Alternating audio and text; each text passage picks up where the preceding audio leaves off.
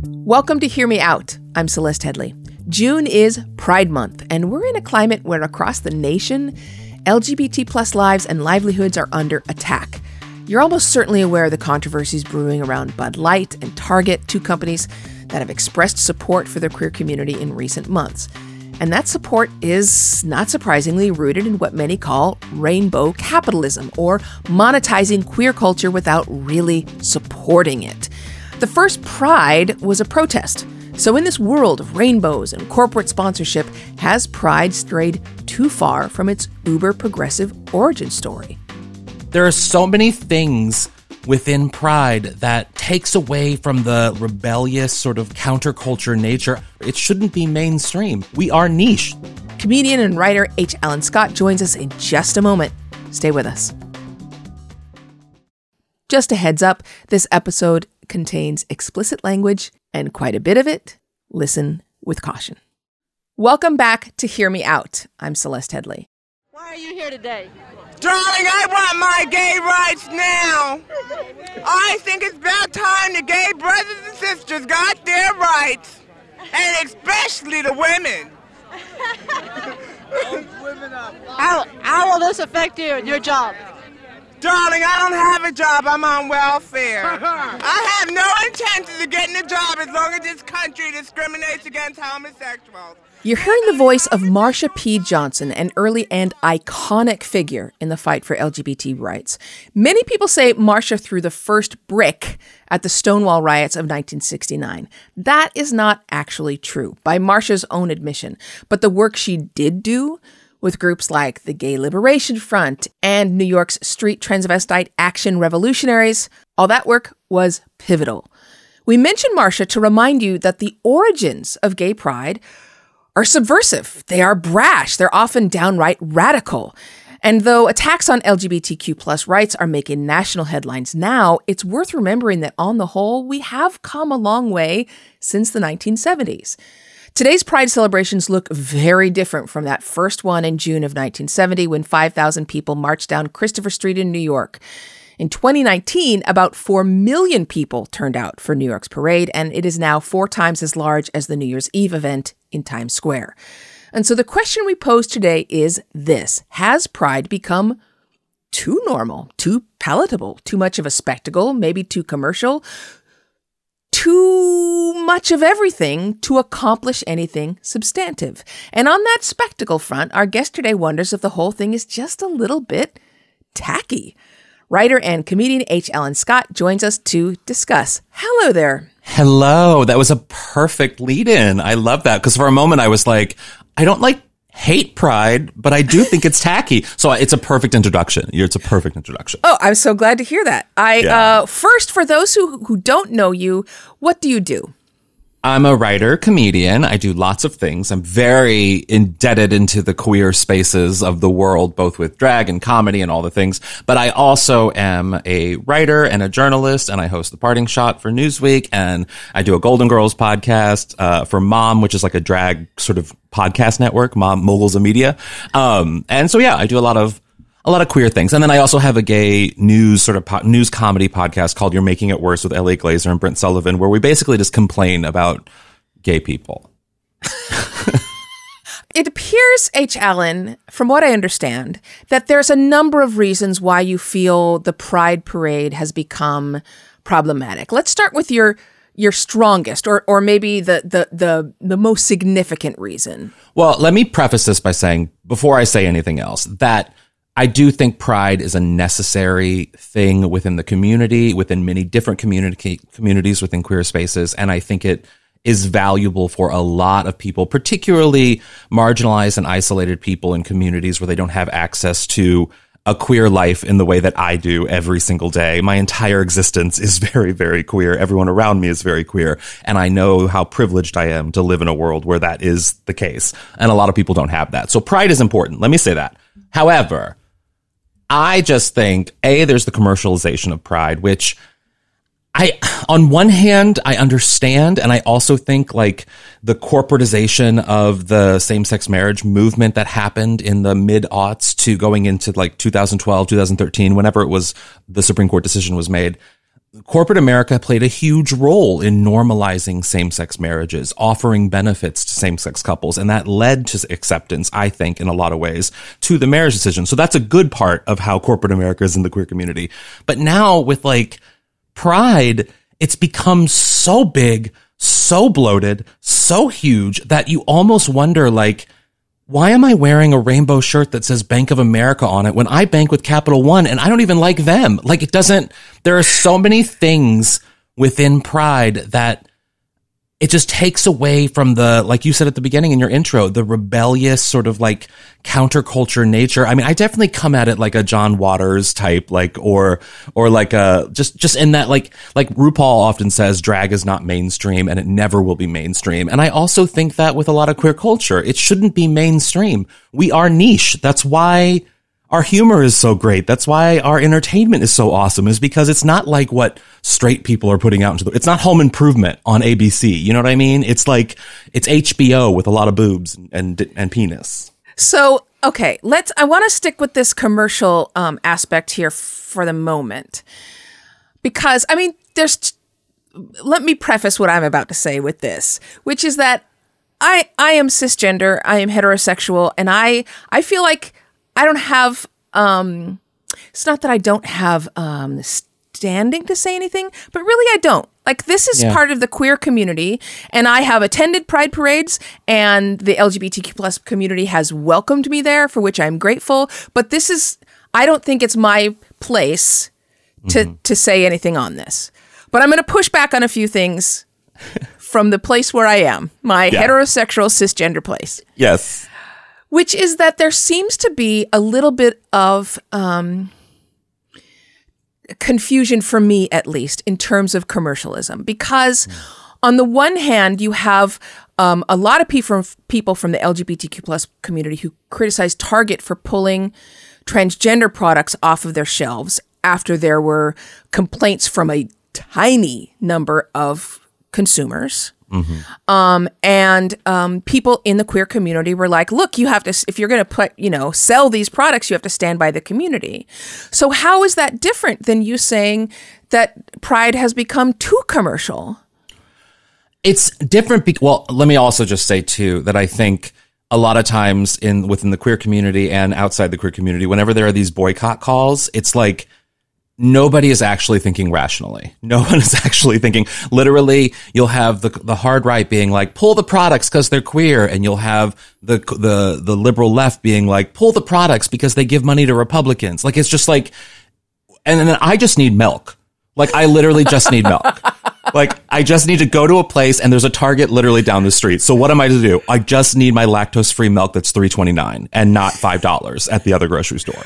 So like there I have that problem. But I hear what you're saying and I do think like with a space like Target, Target is pretty inclusive with all of the holidays, with all of the things that they do in terms of offering plus size stuff, with terms of offering, you know, like anything for, for Black History Month, for Women's History Month. They actually go hard on a lot of the months and a lot of the holidays. So I do kind of agree with the queer left in that if you're going to do that for all these other months, then and put those products up in center. I mean, I walked into my Target and there was a whole display for Women's History Month. There was a whole display for Black History Month. So like, it's and and and fortunately because I live in Los Angeles, the Pride display is still very much front and center when you walk into my Target, and I think that there's an appropriate place for that if the corporate culture is going to actually be inclusive of everybody and include all the holidays. And as we stand right now, there is not a month for the crazy, crazy right. There just isn't. There's not a month for like the small TikTok warriors out there who are like, take down all of the bad things that are supporting minorities that Target's doing. Like, there's no month for that. So Target's not going to have a month for that. But when there is a month, Target should consider it. Uh, let me like sort of live in this um uh space here for a moment because there's also criticism for our major corporations uh donating to support like pride parades and pride events in their own in the local communities where they have a branch or whatever it may be. And then you get criticism from the lgbtq lgbtq plus say that six times fast community um, because those same corporations are donating money to say some anti-lgbtq plus legislators. Yeah. I've always thought, I mean, I know exactly what you're asking uh, because queer people, I mean, in general, I think there need, this is where the rational thinking needs to step in.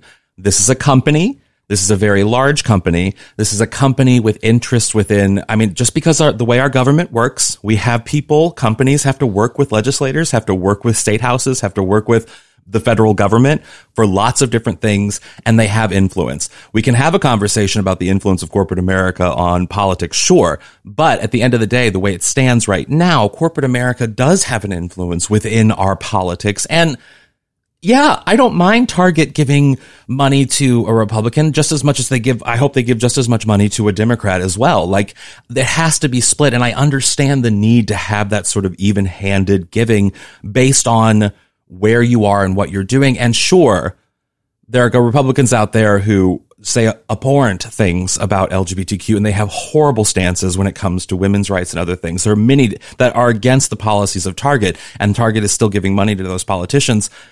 And it's be, it's because there has to be sort of like a, I have to put that, just like queer people for years had to put aside Democrats saying, okay, we support gay people, but we don't support gay marriage. And we had that up until Obama, and we had to rationally say, I'm going to support this person even though he does not support my fundamental value to marry. And I'm going to I'm to understand that this person at least will have my back for the most part even though he's saying that I'm a second class citizen. Do you know what I mean? Yeah, uh, as a as a, a black and Jewish woman, I absolutely know what you mean. Yeah. So let's dig into a little bit more aspects of your criticisms of pride. Are are you talking about when you say pride? Are you talking specifically about the parades, like that very first one after the Stonewall or year after the Stonewall riots? Or are you talking about all of the pride? You know, sometimes they'll have music festivals and and fashion shows.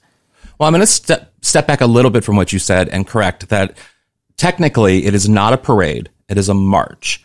And there's a reason why it's a march because when it, the first one ha- happened, it was a march for equality. It was a march for civil rights for queer people. So now today it looks a lot like a parade, sure. And they're There's- called parade. Like and if they're you called- look it up, in- in they're many called Pride Parade. in many places they're called parades, but I think, and this is part of, I think, my own irky nature with pride in that, like, we need to get back to the idea of a march. We need to get back to an idea of saying, we might not be the majority. We might not be all these things, but we're going to march for our rights, for equality against the things that people are saying about us. And yeah, we might not be necessarily mainstream, but this is a march for our equality, for our people to recognize and see who, and marches have that ability. They have the ability to bring people together of all different types of people and see the support that you have within your community. So I think it should get back to the march element. And that's probably my biggest, outside of me just not liking the marches happening in the summertime because I don't like being outdoors. And I also hate,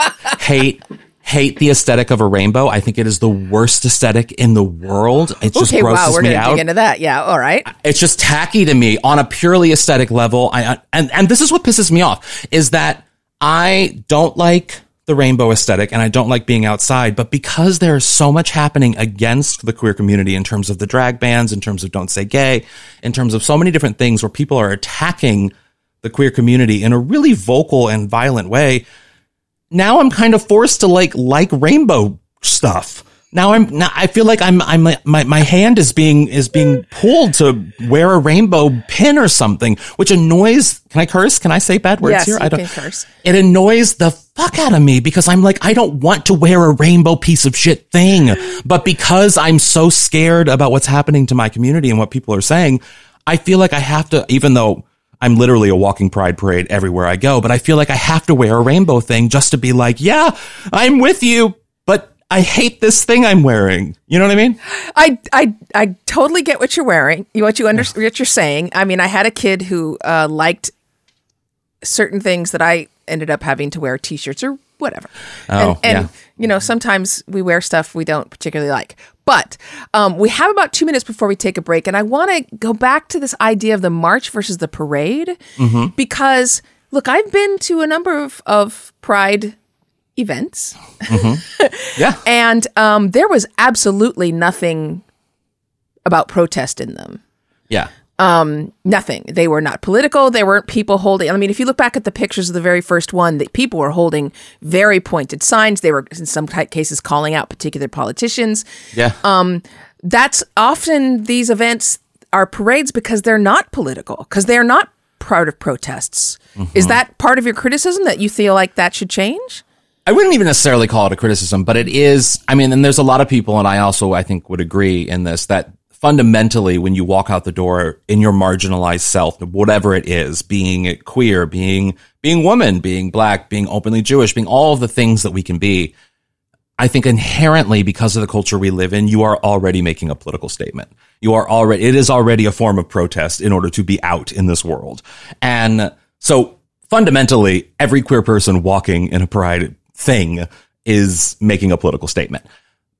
But I do think it should lean more, especially in this climate that we have, lean more into the idea of calling out who we are and saying this is who we are and we are proud and we are protesting the bans and we are protesting Don't Say Gay and we are saying no matter what you say about us, there's a great show on HBO called We're Here. And in one of the episodes in Florida, they were talking about the Don't Say Gay bill and all of the bans that were happening there.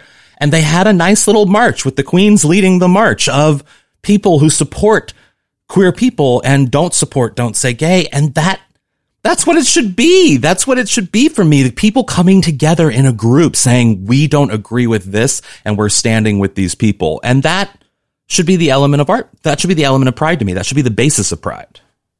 All right, we are going to continue this conversation because we have to get into that whole rainbow thing. Um, please. I'm Celeste Headlee, and I'm speaking with H. Alan Scott. We're talking about whether or not pride parades need to either change their season, change their color uh, palette, or change altogether. Uh, this is Hear Me Out, a podcast from Slate, and we'll be right back.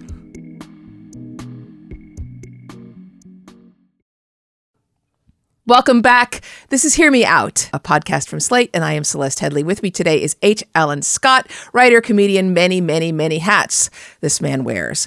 Uh, but today we are talking about pride parades slash marches slash events. Um, and you have raised a number of issues um, with the events, the celebrations, um, we talked a little bit about how commercial they have become and how problematic it can be sometimes to be connected with particular corporations. Uh, we talked a little bit about the fact that they are no longer um, explicitly associated with political protest or um, any kind of protest march. But let's go back to your problem with rainbows. mm-hmm. Mm-hmm. Okay. I'm happy to I'm happy to to bash a rainbow any day. Is that why you say that these events are tacky? Is it the rainbow? I feel like the thing I just said, if I ever get super famous, they're going to use that clip only of me being like, I'm happy to bash a rainbow any day. um, let me just say, I, like I said before, it's just the aesthetic of a rainbow. I mean, look at me. I wear all black. My personality is way too colorful for color. I don't need all of that color in my life. And I think if you're wearing that much color, you're trying too hard. I just hate the aesthetic of a rainbow. It's just, it's, it, it, it literally is a trigger for me. It irks me. I don't know. There's just too, it's too bright. That's complaints at halanscott.com. That's. I mean, I mean, yeah, it's, it's, I, I just, I, I will, gla- I will support it. I'll reluctantly wear it because of this, the culture that we're in right now. However, know that when I'm wearing it, I'm actually in hell, but not because of my sexuality, because of my immense um, taste that I have. So, what would you replace it with?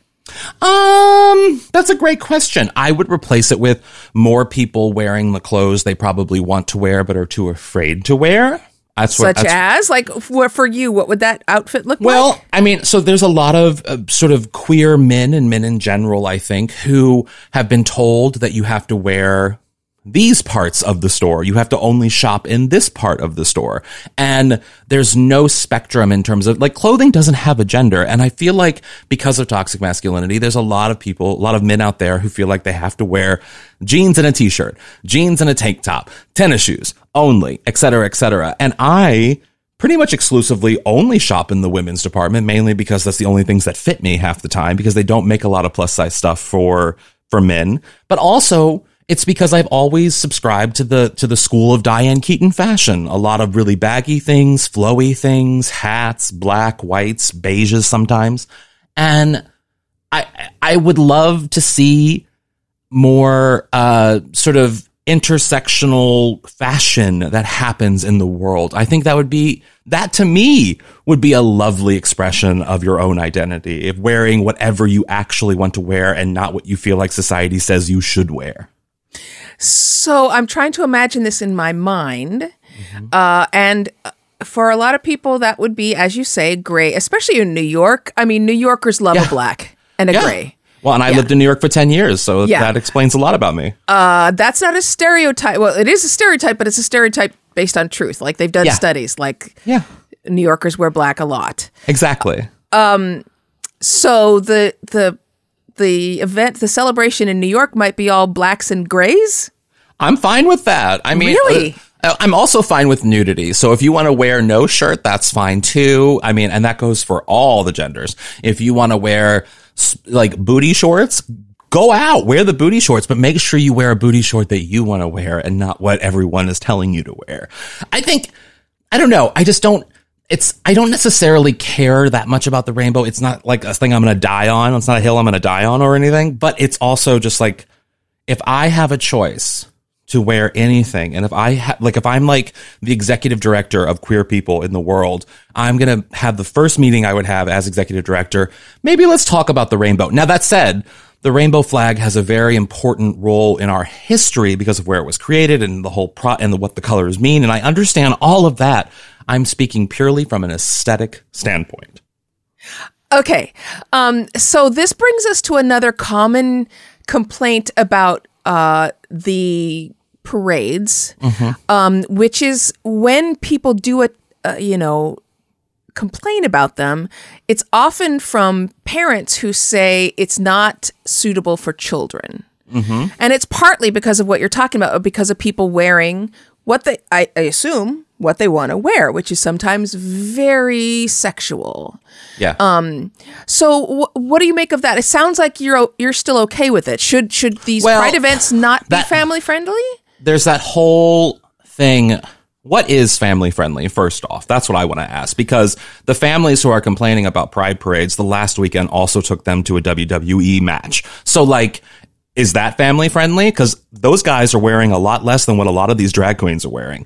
And frankly, my growing up, I was having more private relations to the guys on WWE or F or whatever it was than I ever was to anything queer. So I'm just saying, I'm just saying, if we want to talk about family friendly, let's talk about all the areas of family friendly. But I, I don't, that whole idea and the whole conversation around grooming and everything, it makes me so angry because it's like, it's so, it's so loaded and it's so uh, intentionally homophobic and and transphobic in a way that they're saying, "Oh, I don't mind drag queens or I don't mind the the just don't bring the kids around it." And it's like, but yet you're okay with your kids watching these wrestling matches and watching these things on television and playing these games that are already hypersexualized that are and the kids are growing up fine. The kids are all right. There is nothing wrong with the kids. In fact, their exposure to lots of different types of people and personalities and clothing and the way people wear those clothing is actually a good thing because it's giving them that mindset that they have all of the options to be whoever they want to be. They're all right, guys. Stop freaking out. Okay, so you're okay with the, you know, outfits, the songs that get sung, sometimes the very suggestible, suggestive, excuse me, not suggestible, suggestive signs people carry. That's all okay. Well, what I'm, no, I'm not necessarily it's okay. What I'm saying is it's unavoidable, not just in the queer spaces, but in every single space in our society. It is unavoidable. A child who has TikTok cannot avoid sexualization and suggestive images. They're seeing more of those images on TikTok and in other spots that they're getting entertainment than just at that one day at the Pride Parade. So I'm not saying it's okay, bad, or good because I'm not a parent and I don't want to ever subscribe to being able to parent. And that's what's also pissing me off is that like they're saying that drag queens are grooming children and the presence of even just a drag queen in drag is sexual in some way. When in reality, if you know anything about drag, that queen is largely fully covered head to toe. Yes. Fully covered head to toe. More than fully covered. There's nothing sexual about this person. And yet they think that that's grooming and it's pissing me off because it's like, I don't want to be around kids. I don't like kids. I don't want kids in around my life. That's But yet- complaints at HL. Exactly. yes. But because they're saying that it's grooming and stuff, I feel the need to like be super nice to kids now just to prove a point. And it's like, it's pissing me off because now I'm being forced to wear rainbows and talk to children and be happy about children when I don't want to be any of those things because the right is making me be those things. And if anything, the right is grooming me to be like a more inclusive homosexual and it's making me very angry. Okay, so uh, then I have to ask. I mean, again, this is a show all about civil disagreement. So let me disagree with you a little bit here and say perhaps you're not the best person to be deciding what the celebration should look like. I mean, Oh. you're talking, yeah. I would, I agree with you 1000%. I am not the person who should be leading anything. With, but, but that said, I do think different takes and different opinions. And that's sort of the problem with both the right and the left in terms of this conversation is that there's no, there's no gray area. There's no nuance. There's no rational thinking in terms of like, okay, so the right is saying crazy, crazy things about queer people, crazy things. And sometimes the left is also responding in a crazy isolist, isolationist sort of way that isn't giving anybody any ground to sort of like have any middle ground and just live their life and do things. And so I kind of feel like I'm sort of in the middle being like, okay, I come from Missouri. I understand crazy people who say crazy things about conservative issues. Like I get that. Like I've been around those people, but I now have spent the majority of my adult life in New York and Los Angeles. So I also get what the crazy left is saying as well. And all I'm saying is, can we stop freaking out? Can we stop boycotting everything? And would you just let me buy a thing of milk? Just let me buy the milk. and then we'll have the conversation. Okay. Um, so then let's talk about sort of why it bothers you the state of our current Pride Month celebrations. Why does that bother you? I mean, there must be something else going on here besides the fact that you feel compelled to smile at kids instead of ignore them, wear a rainbow instead of black and gray, um, and go out in the summertime. Or, or am I reading too much into this? Is that it? That is a large part of it. I'll admit that. But um, I also firmly believe now I understand the root of pride comes in the third Sunday of of June because of the Stonewall riots. I get all of that. I understand the point of that. I'm just saying that COVID has allowed us to be more in tune with our bodies and how we react with nature and what out going outdoors is a whole different experience for us now. And so what I'm saying is most people are most comfortable in the fall or even I would give you spring, like in those sort of even temperatured months. Wouldn't a pride parade or pride march be like beautiful if everyone was wearing a coat? Think of what you could do with coats at pride. Think of what you could do in like a in like an autumnal season with pride and the colors. The colors of the autumnal season is perfect because it's like it's a full spectrum. You could do you could do a rainbow. You could do a rainbow but make it muted fall colored rainbows. How great would that be? Like that is a perfect pride for me. I think I think it's genius. I think it's a genius idea. And if anyone, there's, uh, if GLAAD is listening, maybe start a petition that would officially change Pride to a, to a, like an October. Oh my God. And frankly, Halloween is basically Pride. Like it's Pride for straight people. So like, why don't we just make Halloween Pride and everyone would be happy? Everyone would be happy. Okay, um, it feels like if you mute the colors of a rainbow, you're kind of uh, y- y- missing the purpose of a rainbow. But that's just me. Again, I, I don't have a, have a pony in this race. I think, I think you're making it more, um, inclusive of all different shades. All right. Um, we're going to take a break first, just for those to keep our listeners up to date with this. If you're not aware of the Stonewall riots, they're also known as the Stonewall uh, Rebellion. Um, that happened because of a police raid um, on a, a, a, gay bar, the Stonewall Inn, which is in Greenwich Village, um, which is in lower Manhattan. And uh, actually, police did raids on gay bars a lot in mm-hmm. the 1960s, um, but they lost control. Tensions grew really high. There were major protests. They went on for quite some time. That's why we had the first uh, Pride Parade in New York, Pride March, um, a year after the Stonewall Uprising. And that's when people say Stonewall, that's what they mean.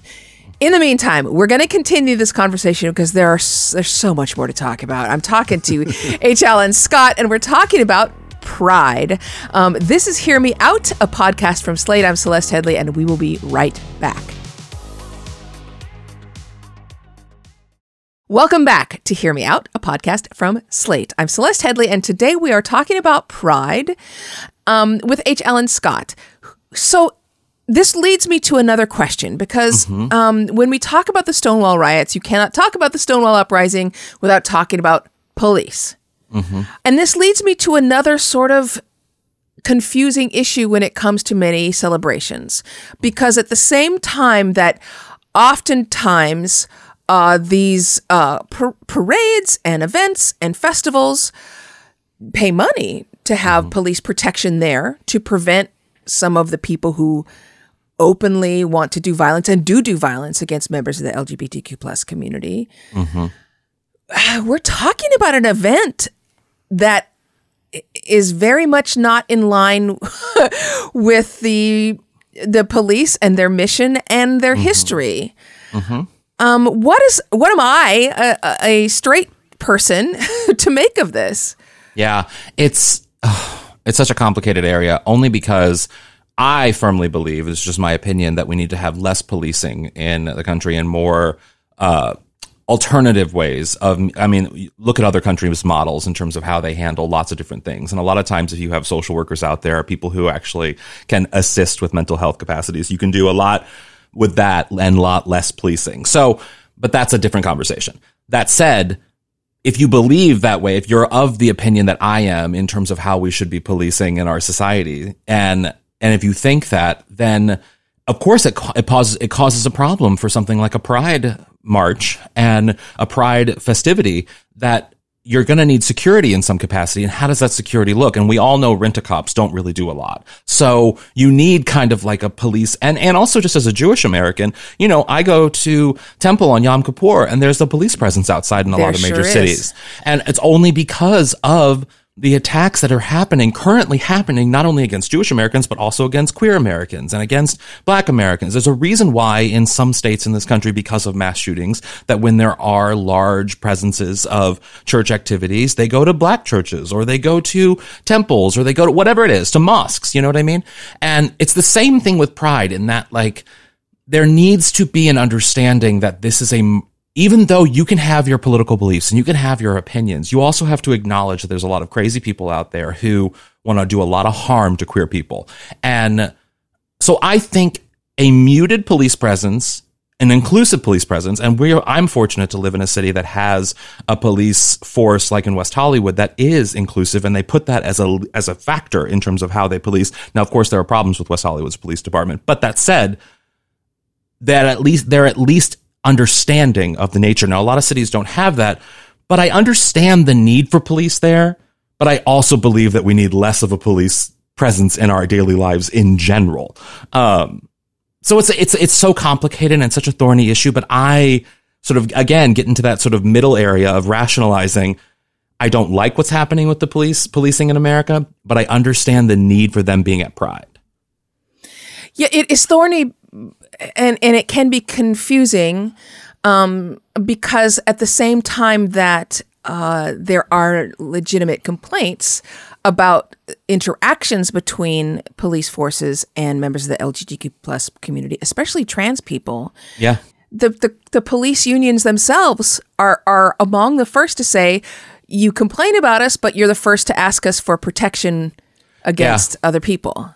And we need, I mean, and, and that's the problem because we also have, like, just recently, there was a trans activist who was arrested during a protest by, Yeah. by and so there, there's a lot of problems with policing in the United States and how they react What? to, and how they react to, to lots of different situations. And we need a larger discussion about policing, which is a, which is very separate from their need for presence at the pride, at pride festivities. And the only reason why fundamentally they need to even be at pride, they, I don't need them walking around with a rainbow pin on or anything. I don't need that. I don't even want them standing in line for a hot dog with me, even though I'd be in hell because I'd have an umbrella trying to block myself from the sun, like all the things, but I'm going to get the hot dog. I, I don't need them around my hot dog enjoyment. I want them in the corners, making sure that the crazies don't come in and try to do something horrible, horrible, which we know because of the world we live in right now at large scale events, when large people gather, crazy things can happen. And we need protection from those crazy things happening. Okay, but because of ex- all the things that you're talking about, I have to bring it back to politics. Um, because, you know, coming from my position, um, it feels to me like uh, those pride m- parades and events and celebrations are necessary. Yeah. that you know Mike Pence is is running for president.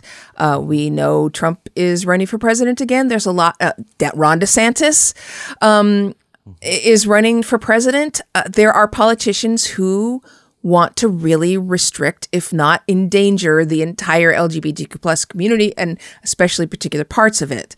So, however pride happens and whatever color palettes it uses, we need it, right? I, I, yes, I, and like I said at the very beginning of this, I think that there is a, especially for a lot of people, I'm thinking of people in, I remember when I was in St. Louis and I would go to the gay bars and I come from a Mormon family. I'm Jewish now, but I was raised Mormon and I, I, I come from a pretty liberal Mormon family, but I would go to like the drag shows downtown or to the gay bars downtown. And there were some people who would drive literally two hours just to come to a gay bar like from middle of nowhere Illinois or middle of nowhere Missouri. And that always sort of stayed with me and, and sort of sits with me because I recognize that there is a need that the life that I live, the inclusive life surrounded by queer people that I live is actually pretty rare for most Americans, for most queer Americans. And we need that outlet. We need more spaces of inclusivity. We need more spaces where queer spaces that people can go to and feel like they can let their hair down, literally wear whatever they want to wear and do what they want to do. And pride, uh, unfortunately, is the only option for a lot of these people because it's the only thing that happens every single year that they can drive to and have and be around queer people. And what I'm hoping for is in the future, there's a lot more inclusive spaces so that maybe that dude who drove two hours from the middle of nowhere, Illinois might have something a little bit closer to home that he can go to on a weekly basis and feel better about his own identity. So, what is the obligation of the heterosexual community then? Do we step back and let um, your community decide how, when, where, why?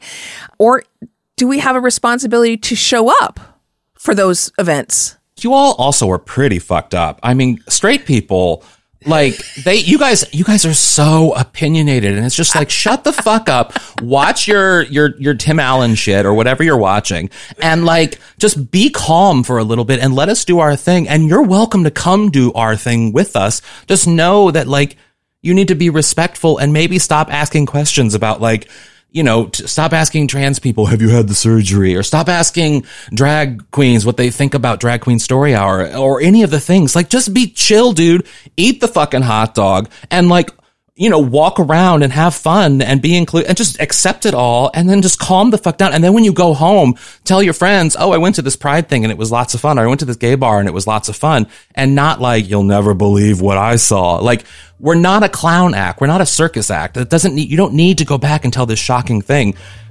because it's not necessary. Just be chill. So I have a lot of thoughts, and a little it's a little difficult for me because I'm not afraid to to give my opinion. I mean, my opinion is I I like a rainbow. I like most children, and I love a pride parade. Like I think they are so fun. I I I don't just buy the hot dog. I buy the pom poms. I put on my rainbow gear, and I have a really good time. Um, on the other hand, this is about the LGBTQ plus community, and though I I support them and um, love them and want nothing but the best for them, not just safety but joy. This isn't my fight right? Like, this isn't my community, and they should be allowed to make the decisions for themselves. So that brings me to you, dear listeners. Um, what do you think about this, especially if you are a member of the LGBTQ plus community, especially if you have been concerned about things that have occurred politically? Maybe you are one of our listeners who supports some of the changes, like the Don't Say Gay bill. Maybe you're concerned about having a pride parade march down the street in your town we want to hear that point of view. We want to hear all these points of view. Um, and we hope that you send us some emails. On that note, we want to share this note. We received it from a listener named Annie, and it was about the conversation we had with Geomar a few weeks ago. He talked about the future of policing. So, though we got this note a few weeks ago, Annie mentioned an issue that we just talked about in this episode. Annie wrote this I could not agree more with Geomar. He was absolutely right that feel good stories of cops doing the right thing are exceptional. I'm horrified by what seems like a complete abdication by progressives and liberals to hold anyone accountable. 400 million guns are carried by people who have no reason to believe they'll face consequences. Target is letting neo Nazis dictate what they sell. SCOTUS is blatantly and unapologetically corrupt. I'm so sad for American youth. I'm afraid there is a high risk for extremely violent future, and police continue to be a key driver. Uh, first of all, Annie, please make sure that you are taking care of yourself because you sound anxious, and it's understandable. Um, thank you for your note. And it brings us back to this subject that keeps coming up again and again and again, which is that we're living in an age in which extremists have a bigger and louder voice than they have for a very, very long time. And how we deal with that and how we respond to that as a society is not only important, but also a little bit complicated. So, you know, don't just respond to what you heard from H. Alan Scott. Let us know what you think about what Annie said. Um, we love hearing from listeners. And again, our email address is hearmeout at slate.com. Hear Me Out is a podcast from Slate. The show is produced by Maura Currie. Ben Richmond is the Senior Director of Podcast Operations, and Alicia Montgomery is VP of Slate Audio. I'm your host, Celeste Headlee. So until next time, speak your mind, but keep it open.